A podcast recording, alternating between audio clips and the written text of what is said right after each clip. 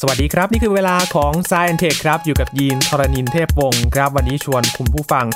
มาติดตามปัญหาหนึ่งที่เรียกว่าเป็นปัญหาใหญ่ระดับโลกไม่แพ้กันเลยนะครับ กับทะเลเป็นกรดมากขึ้น จะบอกว่าปัญหานี้ไม่แพ้เรื่องของโลกร้อนเลยทีเดียวครับ ติดตามได้ใน s ซ n t e c h วันนี้ครับ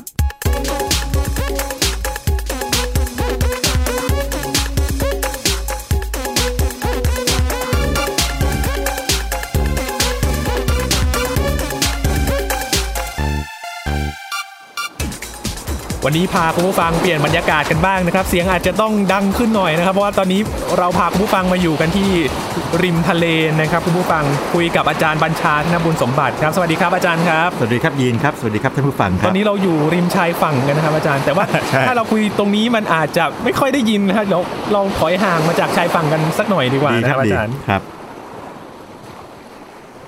วันนี้พูดถึงเรื่องของทะเลครับ ก็เลยมา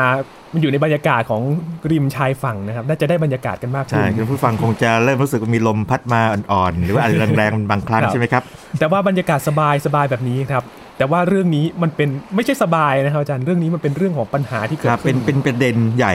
ประเด็นหนึ่งนะครับ ที่คนทั่วไปยังไม่ค่อยทราบเนี่ยนักวิทยาศาสตร์ก็ทราบกันดีแล้วนะครับ แต่ว่ายังหาทางสื่อสารที่คมชัดยังไม่ค่อยได้กันเอง คิดว่าอย่างนั้นนะครับ ครับ ก็เลยยังไม่เป็นที่ตระหนักกันมากเท่าที่ควรครับ วันนี้มาคุยกันเรื่องของทะเลเป็นกรดมากขึ้น อ่า นะครับ ใช่คำยาวนิดหนึ่งนะครับ โอ้โห คำยาวมาก เป็นกรดมากขึ้น เป็นกรดมากขึ้น คืออย่างนี้ครับ ภาษาอังกฤษนะครับ ใช้ชื่อยาวๆว่าอย่างนี้นะครับ ocean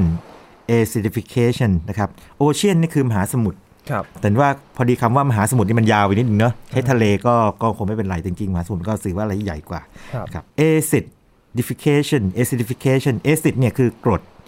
acidify คือทำให้เป็นกรดนะครับ acidification ก็คือทำให้เป็นการเป็นกรดมากขึ้น คืออย่างนี้ฮะน้ำทะเลนี่นะครับถ้าเราวัดความเป็นกรดเป็นด่างเนาะตอนที่เรียนอยู่มัธยมเนี่ยหลายท่านอาจจะเคยเรียนเรื่องความเป็นกรดเป็นด่าง วัดแล้วเนี่ยนะครับจริงๆเขาเป็นด่าง แต่ถ้าความเป็นด่างมันน้อยลงไปเนี่ยจะเรียกว่าเป็นกรดมากขึ้นคนนี้เปรียบเทียบอย่างนี้ดีไหมครับยิน สมมุติว่าอย่างนี้นะครับเราไปเที่ยวทางเหนือเนาะตอนช่วงฤดูหนาวแล้วกัน ครับ นะครับช่วงฤดูหนาวโอ้โหแล้ววันที่ไปถึงนี่โอ้โหอากาศ ดีทีเดียว 15 องศาเซลเซียส โอ้ยสบายเลยนะฮะสั่สั่นแล้ว สั่นสั่นเลยนะ ทีนี้พอวันรุ่งขึ้นนะครับ ปรากฏว่ามันไม่ 15 มันขึ้นมาเป็น 17 และ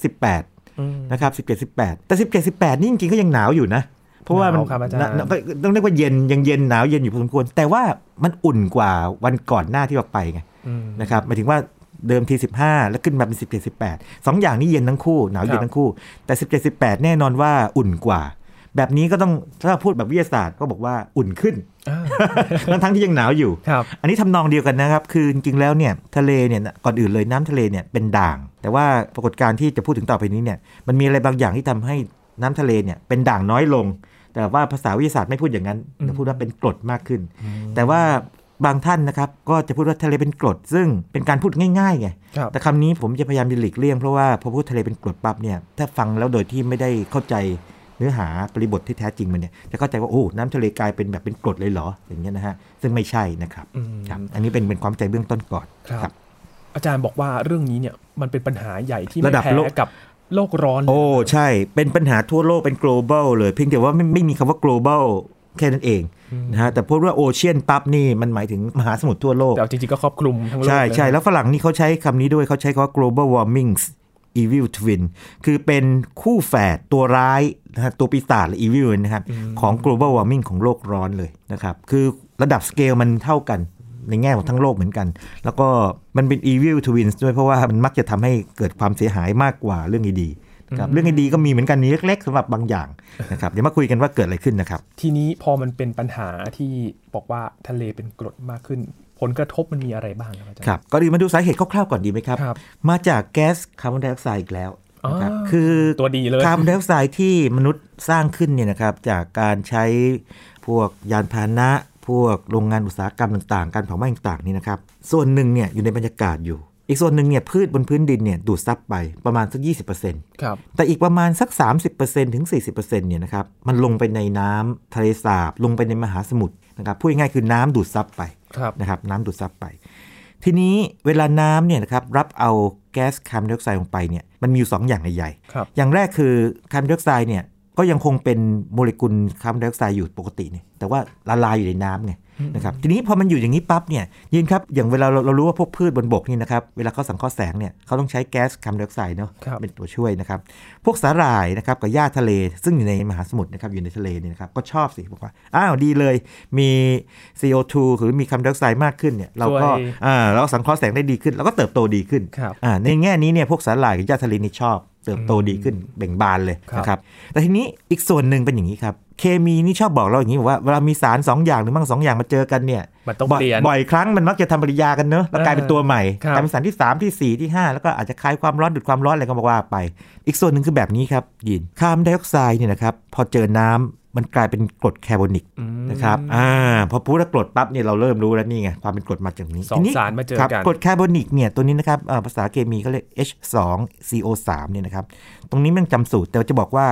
มันแตกตัวแตกตัวเป็นไฮโดรเจนไอออน H บวกนะครับ กับอันหนึงคือไบคาร์บอเนตไอออนทีนี้ไอตัวไฮโดรเจนไอออนที่เพิ่มขึ้นเนี่ยแหละครับ ก็คือเพิ่มความเป็นกรดนะครับอ่าใครเรียนเคมีพื้นฐานมาจะรู้เลยว่าถ้ามีไฮโดรเจนไอออนมาก ๆ ก็คือมีความเป็นกรดสูง ครับ นะครับซึ่งถ้าเกิดว่าเราดูแบบเคมีก็คือว่าค่า pH ก็ต่ำกว่า 7 คือ pH เท่ากับ 7เนี่ยคือเป็นกลาง ต่ำกว่า 7 คือเป็นกรด ครับ สูงกว่า 7 คือเป็น ด่าง ด่างหรือเป็นเบสเรียกกันก็ได้นะครับก็คร่าวๆคือแบบนั้นทีนี้หัวใจมันอยู่ตรงนี้ครับ สัตว์ทะเลเมื่อกี้ที่ยีนถามเนี่ยรับผลกระทบยังไงคืออย่างนี้ครับสัตว์ทะเลพวกที่สร้างเปลือกเนี่ยนะครับเปลือกของเขาเนี่ยหรือกระดูกของเขาเนี่ยนะครับหรือมีกระดูกเนี่ยนะครับเป็นแคลเซียมคาร์บอเนตซึ่งมันต้องมาจากคาร์บอเนตไอออนก่อน ครับ นะครับมาจากบอกแคลเซียมทำปฏิกิริยากันเกิดเป็นแคลเซียมคาร์บอเนตชื่อก็บอกเลยนะฮะ อืม แคลเซียมคาร์บอเนตก็มาจากแคลเซียมบวกคาร์บอเนตไอออนอ่าเนี่ยมาเจอกันก็เป็นอย่างนั้นสิ่งที่เกิดขึ้นคือว่า พอมีไฮโดรเจนไอออนลงไปในทะเลมากขึ้นปั๊บเนี่ยมันไปแย่งไง อืม เออบอกว่าแทนที่เอ้ยไอพวกแคลเซียมเนี่ยเองมีอย่ามาทำปฏิกิริยาเลยข้าทำเอง ครับ นะฮะตัวไฮเจนไอออนเนี่ยนะครับทำปฏิกิริยากับคาร์บอเนตไอออนแทนนะครับก็เกิดเป็นปฏิกิริยาเคมีรูปแบบอื่น เกิดอะไรขึ้นถูกแย่งไป ดังนั้นสมมติสัตว์ทะเลนี่นะครับเขาอยากจะสร้างเปลือกสร้างกระดูกขึ้นมาเนี่ยวัตถุดิบมันลดลงไปแล้วไง ขาดตลาด ขาดต เป็น ลาด ขาดตลาดเออ อ๋อ เพราะโดนไอไฮโดรเจนไอออนมาแย่งไปไง เขาต้องการไม่เพียงพอแล้วตอน ไป นี้ ไปซัพพลายไม่พอ ครับ ดีมานยังเหมือนเดิม มากเลย อ่ มากขึ้นด้วย ใช่ใช่ดีมานเนี่ยยังเหมือนเดิมหรือว่าอาจจะต้องการเพิ่มต้องการเพิ่มจำนวนหรือเพิ่ม ครับ ขนาดก็ตามนะฮะทีนี้นอกจากนั้นเนี่ยยังแสบกว่านั้นอีกคือว่า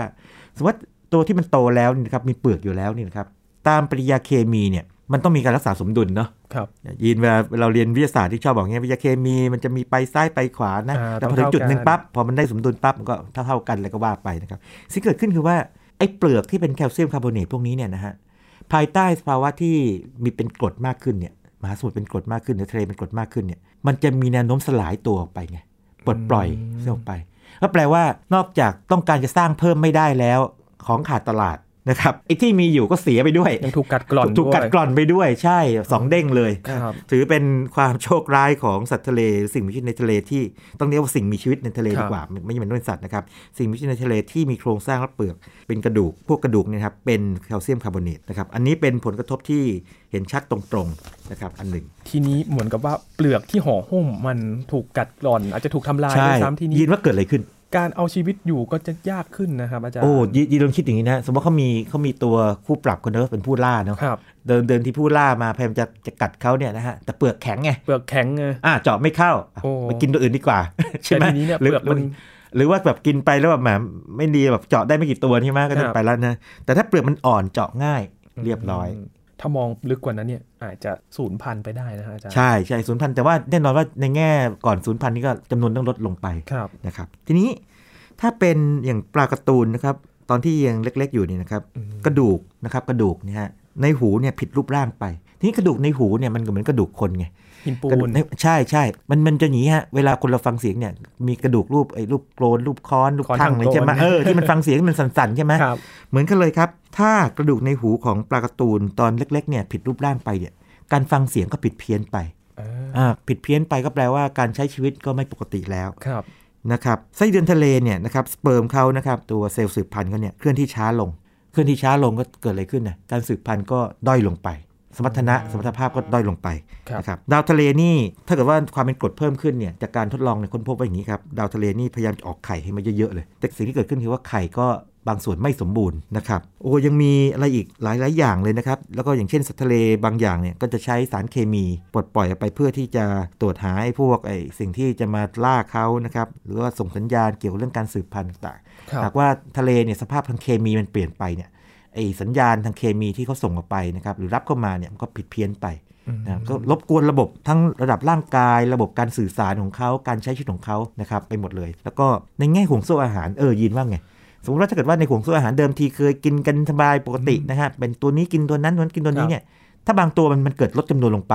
ตัวที่ ตัวที่ไปกินเขา ต้อง อะ การเป็นอาหาร เออ ก็หายไป หายไป สมมุติ ฮะ ว่ามีหอยแล้วหายไปอาจารย์ แล้วคนที่ล่าหอย ใช่ ก็ไม่มีอะไร ไม่มีอะไร จะ กินก็ลดจำนวน ก็ ไป ลด ด้วย ตาม นะครับ ด้วย อย่างนี้เป็นต้นนะครับ ครับ เนี่ยมันกระทบห่วงโซ่อาหารหมดเลย โดยเฉพาะทางแถบพวกโลกเหนือนะครับมหาสมุทรอาร์กติกเนี่ย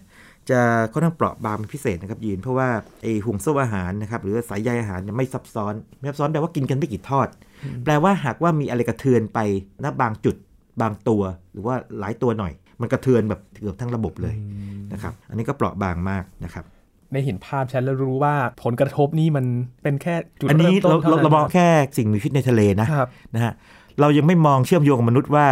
ยังจำได้ไหมเราเคยคุยกันเรื่อง blue economy อ่า เศรษฐกิจสีน้ำเงิน แปลว่าเราอยากใช้ประโยชน์จาก ในทะเล ทะเลมหาสมุทรหลายรูปแบบทั้งการท่องเที่ยว ทั้งสิ่งมีชีวิต ท ท รั รั พยายพาก ก ร รทั้งพลังงานอะ ครั อัน บ นี้ยังไม่ได้คุยนะเดี๋ยว อืม เอาโอกาสคุยตรงนี้นะฮะเอาง่ายๆแค่สิ่งมีชีวิตในทะเลก่อนซึ่งเราใช้เป็นอาหาร ประชากรจำนวนไม่น้อยของโลกนะครับแน่นอนว่า หลายคน ต้องเคยกินอาหารทะเล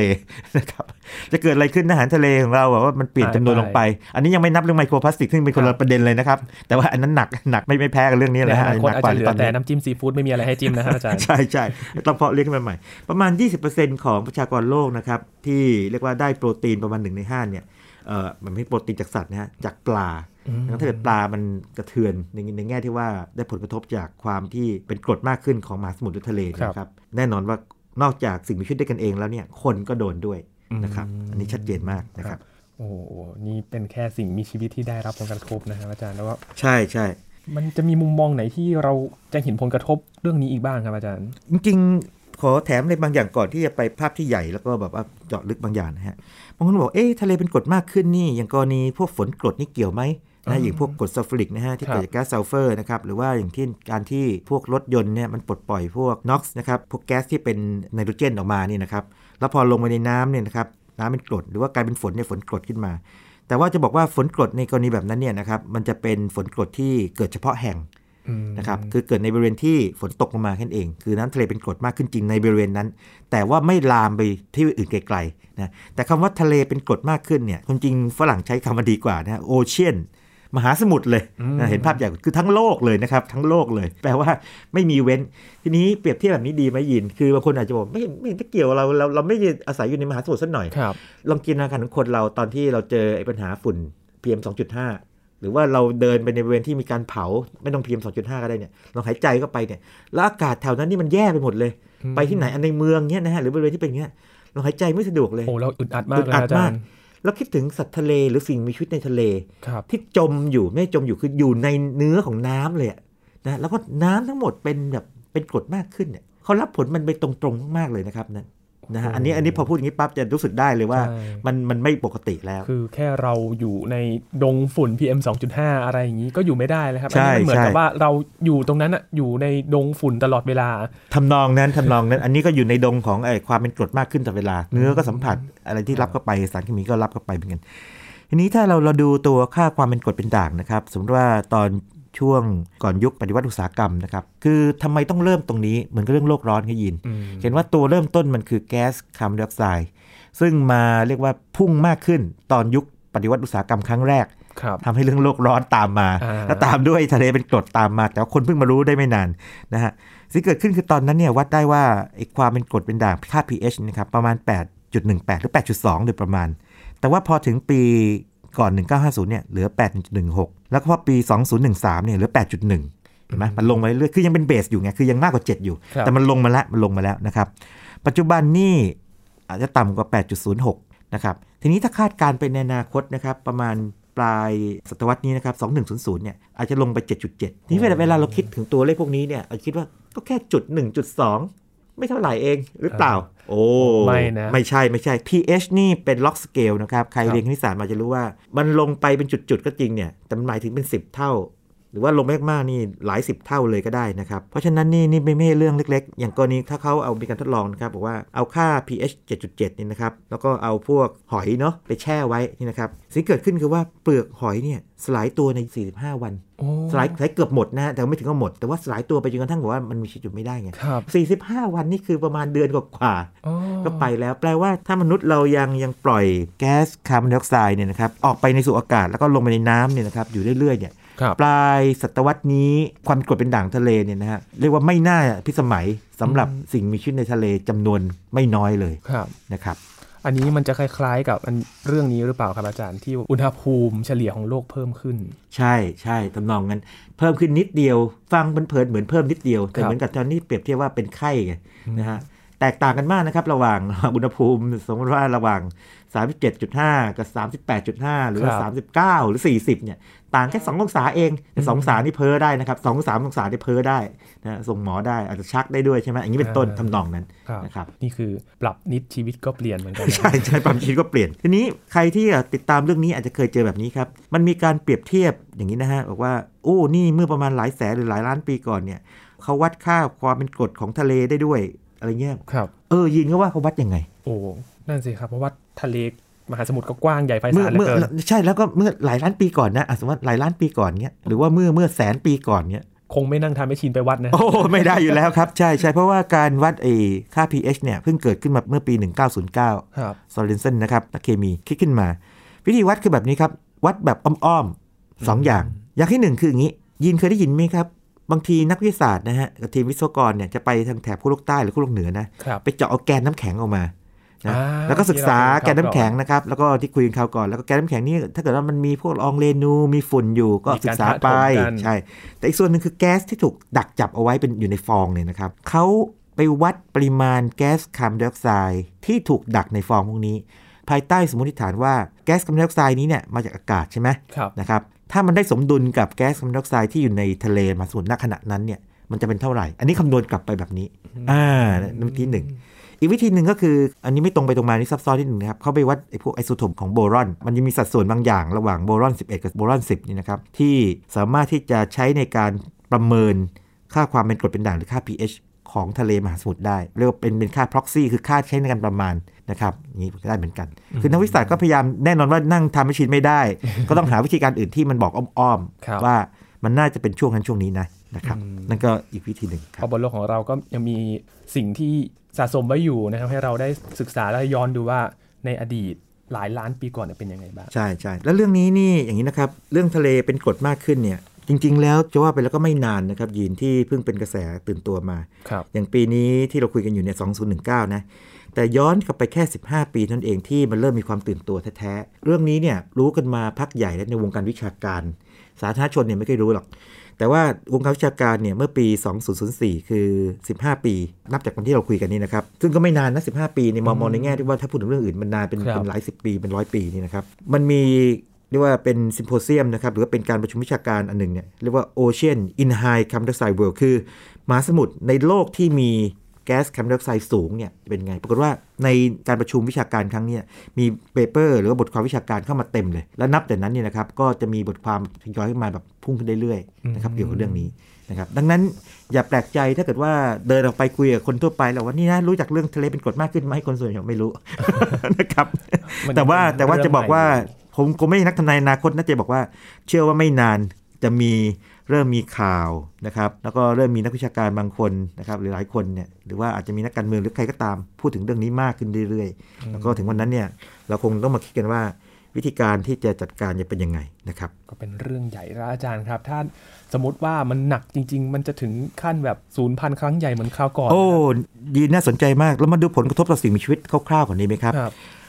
มีก็มี 4 อย่างนะครับ อย่างหนึ่งคืออดทนอยู่กับมันไปนะครับ คือไปไหนไม่ได้นี่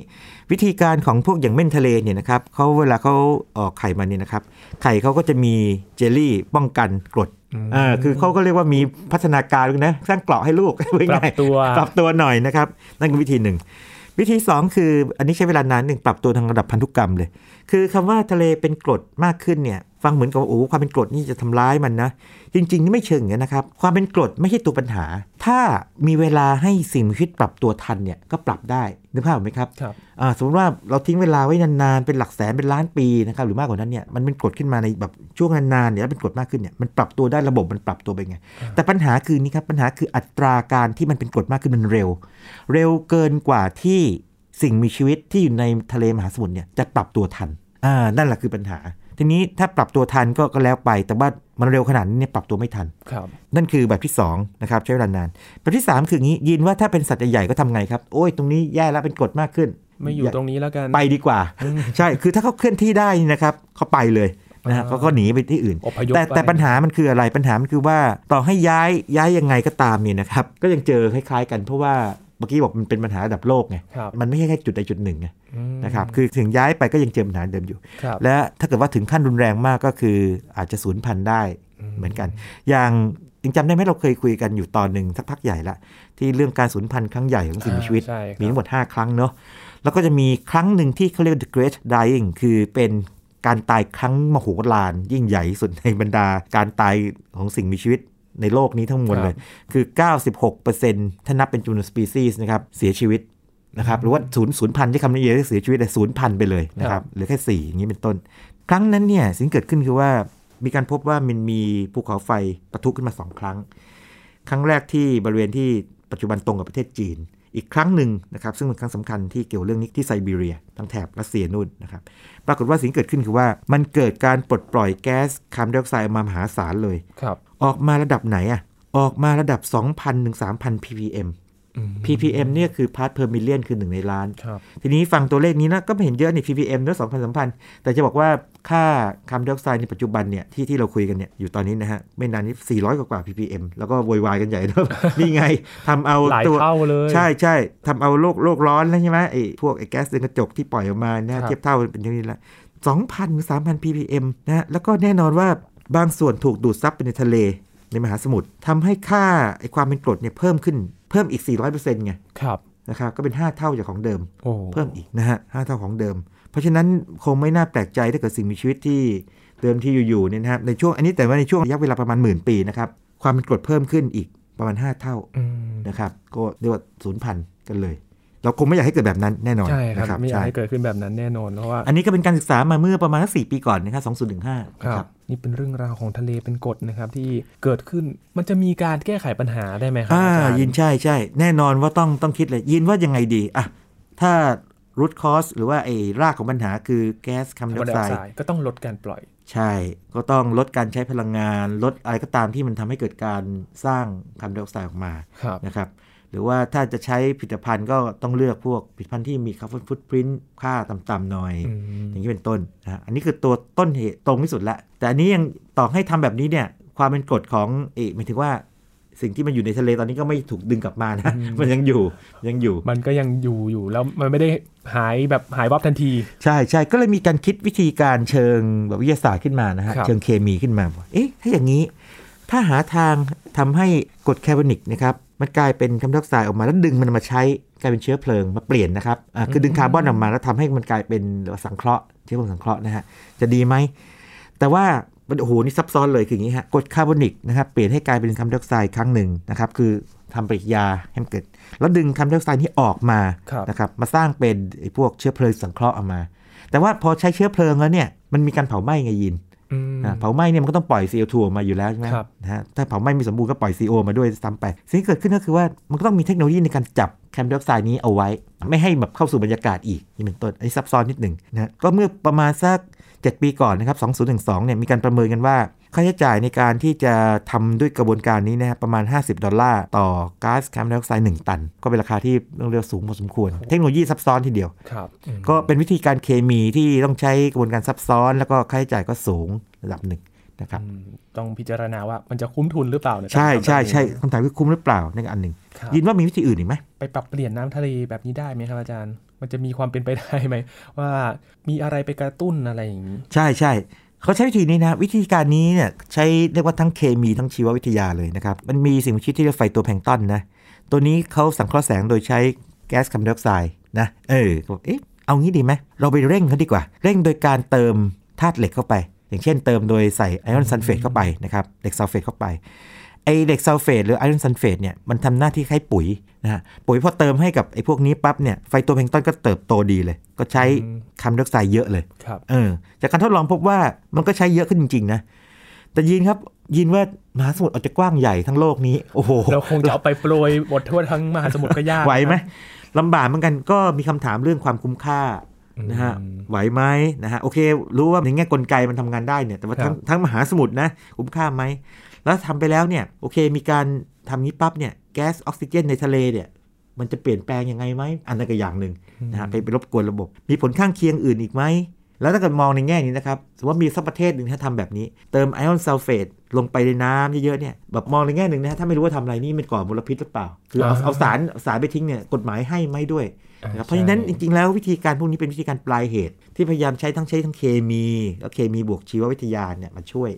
นะครับแต่ว่าเอาว่าจริงนะโอ้ไม่ค่อยจะน่าพิสมัยเท่าไหร่ ก็ลงทุนสูงแล้วก็เหมือนเหมือนเอาอะไรไปโปรยอยู่ในทะเลไม่รู้ ใช่ นะ ใช่เรื่องทะเลเป็นกฎมากขึ้นเรื่องนี้มันก็เลยกลายเป็นประเด็นที่ว่า มันยากไม่แพ้กับเรื่องเรื่องโลกร้อนเลยหรือว่ายิงยากเท่า ๆกันแหละ เพราะว่า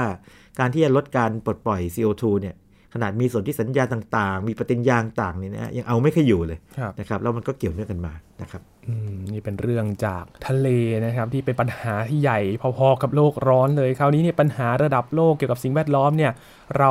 อาจจะไม่คิดแค่โลกร้อนอย่างเดียวเท่านั้นนะครับ ใช่ใช่คงคงต้องมีการที่ให้ข้อมูลมากขึ้น แล้วก็คงต้องให้การศึกษากับเด็กและเยาวชน ครับ นะครับรุ่นนี้แล้วก็ผู้ใหญ่ที่อยู่ตอนนี้ด้วยเอ่อที่กำหนดนโยบายต่างๆนะครับแต่ว่าความหวังเราเนี่ยก็ต้องเริ่มตั้งแต่วันนี้ไปแล้วเพราะจริงๆต้องเริ่มตั้งแต่เมื่อวานหรือว่าก่อนหน้านี้นะครับว่าเริ่มตอนนี้สายไปแล้ว สายไปแล้ว ในในต่างประเทศนี่ก็มีการเริ่มเริ่มคิดอย่างอย่างที่บอกไปว่ามีการคิดวิธีการที่จะช่วยบรรเทา ที่จะไม่ซ้ำเติมหรือว่าช่วยลดปัญหานี้ลงมา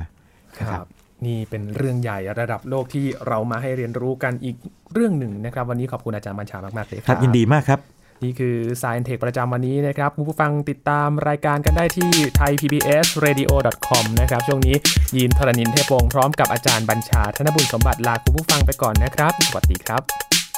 บ